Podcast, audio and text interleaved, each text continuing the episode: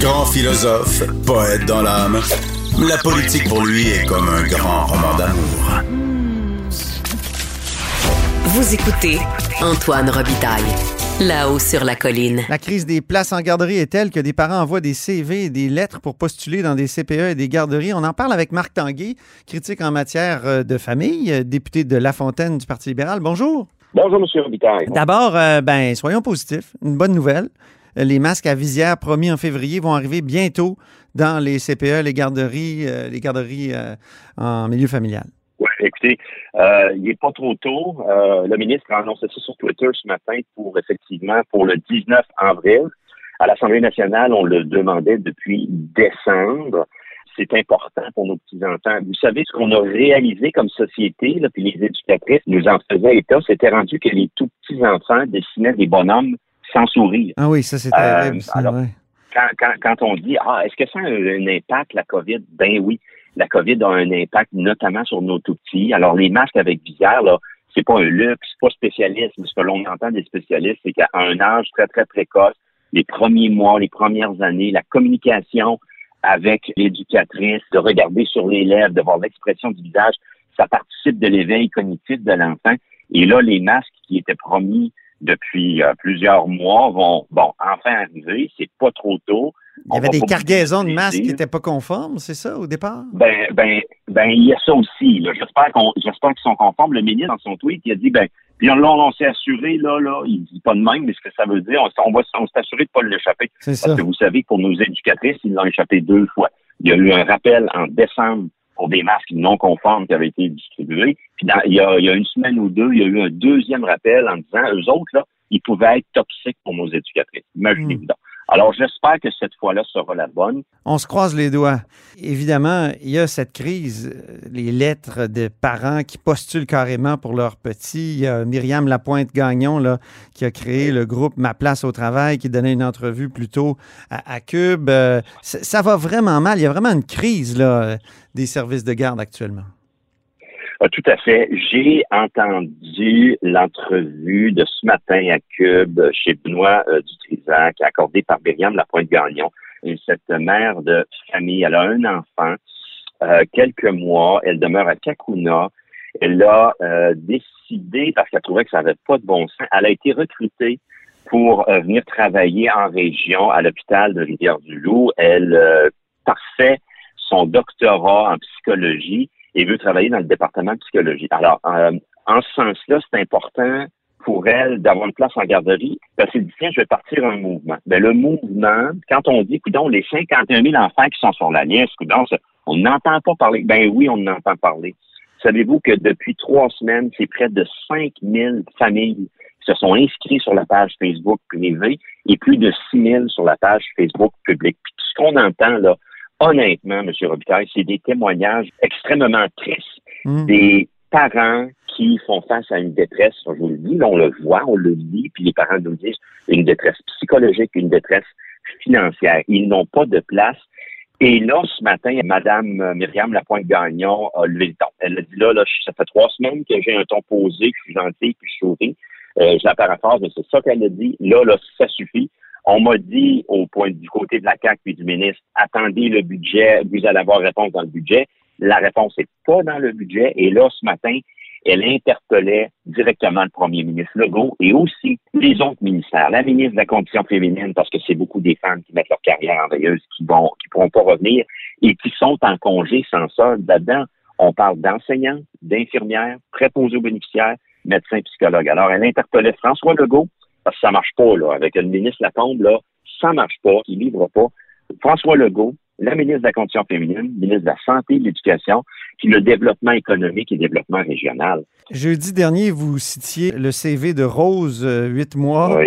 dont les parents avaient rédigé donc euh, une petite lettre. Là. Vous rêvez d'un bébé gentil, heureux, qui aime jouer et qui fait ses nuits. Je suis le bébé qu'il vous faut. Avec moi, pas de crise le matin. Aïe, aïe, aïe.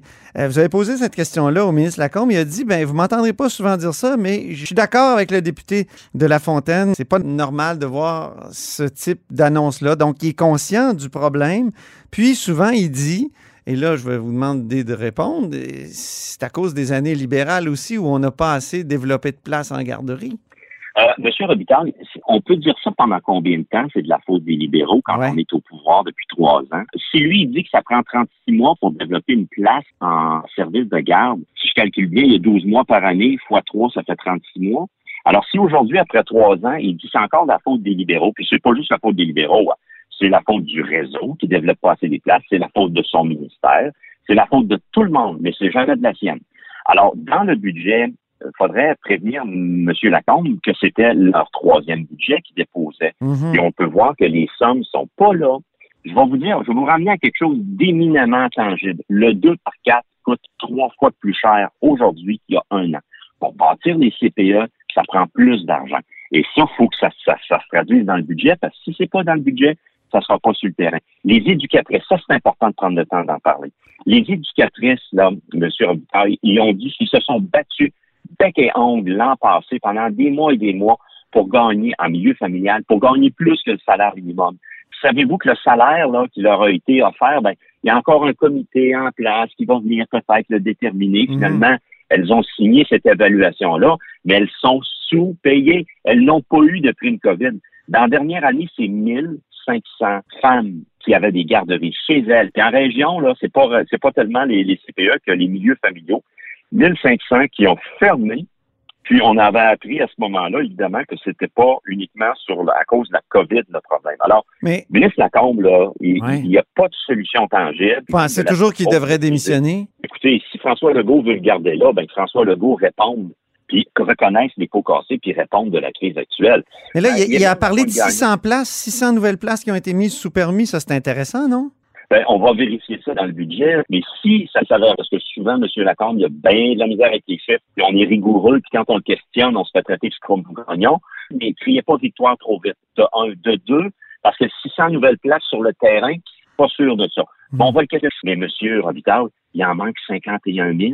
Ben oui, je Il est sais. en train de nous dire, il est en train de nous dire que depuis qu'il est là, il en a fait en moyenne 900 par année, alors qu'il devrait en faire des milliers par année. Et je reviens à ça. Oui. Les parents, là, quand on parle de la détresse, Myriam Lapointe-Gagnon à Cube l'a clairement dit, elle est bouleversée par les témoignages qu'elle reçoit des parents qui en sont rendus aux extrémités et qui en sont rendus à faire des CV. Et là, il y a une compétition qu'on ne peut pas blâmer les parents. Ils essaient, eux autres, d'aller travailler, puis ils sont sans, sans sol. Je vais vous redonner l'histoire du Kijiji, région de Québec, secteur Sainte-Foy. Il y a une famille, elle a trois enfants, cette famille-là, à placer. Elles veulent des places en garderie subventionnées. Je les cite, nous offrons une prime en argent de 1000 dollars si accès pour un enfant, 2000 pour deux enfants et 5000 pour nos trois enfants. S'il vous plaît, m'écrire en privé. Quand on est rendu à faire des annonces pour essayer d'avoir une place en payant, ça, là, c'est le désespoir qui parle. Quand on dit prenez mon bébé, lui, il vous causera pas de trouble, il n'a Ben pas oui. de besoins spéciaux, puis il va être tranquille, puis il est déjà propre, puis il mange. Mon, pro- mon bébé, autrement dit, n'a aucun problème, aucun défi. On est en train de dire que les bébés, les bébés idéaux auront les premières places par rapport aux autres. Non, Le non, ça n'a pas de bon sens. ouais. puis je, bon, je, je- je lance pas la pierre aux parents, mais c'est malsain. Il faut agir tôt. Ben, Il faut agir tôt. Puis, vous savez, c'est pas juste un milieu de garde, là. Ce sont des éducatrices, des professionnels qui peuvent justement détecter, ah, il y a un petit retard de langage, il y a un Oui. petit, un petit retard, et, et intervenir tôt. Mais ça, écoutez, on passe à côté complètement. C'est une véritable crise. Oui. Tant, tant que François Legault ne l'aura pas reconnu, on n'aura pas les solutions dignes de ce nom. J'ai une question en terminant sur un autre sujet, parce que j'ai un avocat euh, au bout du fil, un juriste. Il y a Louis-Philippe Lampron à l'Université Laval, qui est professeur de droit, qui souligne que l'état d'urgence sanitaire a été euh, renouvelé 53 fois depuis le début de la pandémie, sans que le Parlement soit mis dans le coup. Louis-Philippe Lampron, il dit, je ne comprends pas pourquoi les oppositions ne rongent pas cet os-là. Je vous lance la question. Est-ce que c'est pas anormal que le Parlement, donc que tous les élus du peuple ne se penchent pas sur la reconduction de l'état d'urgence sanitaire? Écoutez, c'est une question excessivement importante qui va au cœur de notre démocratie. Je vous dirais qu'à l'heure où on se parle, on va avoir euh, tantôt notre conférence du premier ministre, là, on a les deux pieds dans la crise. À l'heure où on se parle, je pense qu'il faut focuser sur la gestion de crise. Comment on va se sortir de la crise? Ceci dit, l'autre bord de la crise, on a un rendez-vous qui est indéniable, effectivement. C'est la première fois, il y a eu, il y a eu le H1N1 euh, en 2009, je crois, autour de cette date-là Mhm. mais ce n'était pas réellement une- une- un état d'urgence sanitaire permanent comme on le voit et On n'a pas réellement testé. C'est la première fois, bref, qu'on teste la loi sur la santé publique. Et la loi, pour les auditeurs, qu'est-ce qu'elle dit? S'il y a urgence, urgence, le gouvernement peut le décréter pendant dix jours, l'état d'urgence sanitaire. Mais si le gouvernement veut décréter l'état d'urgence sanitaire pendant plus de 30 jours, ça prend l'Assemblée nationale pour l'autoriser, de un, et de deux, l'Assemblée nationale pourrait toujours dire ben là, on lève l'état d'urgence sanitaire. Mais il n'y a pas de tel débat à l'Assemblée nationale. Ça fait plus de 30 jours, là, ça fait plus d'un an qu'on est en état d'urgence, mais l'Assemblée n'a jamais statué là-dessus. On y va de 10 jours en 10 jours. Il y a la lettre de la loi. Le gouvernement peut très bien le faire de 10 jours en 10 jours, mais il y a l'esprit de la loi qui demande à ce que l'Assemblée nationale soit mise dans le coup. Mais sortons-nous d'abord de la crise. Très, très bien. Merci beaucoup, Marc Tanguay. Merci à vous, au plaisir. Député de La Fontaine, critique en matière de famille, euh, entre autres du Parti libéral du Québec. Et c'est tout pour La Haut sur la Colline en ce mardi. Merci d'avoir été des nôtres. N'hésitez surtout pas à diffuser vos segments préférés sur vos réseaux. Et je vous dis à demain.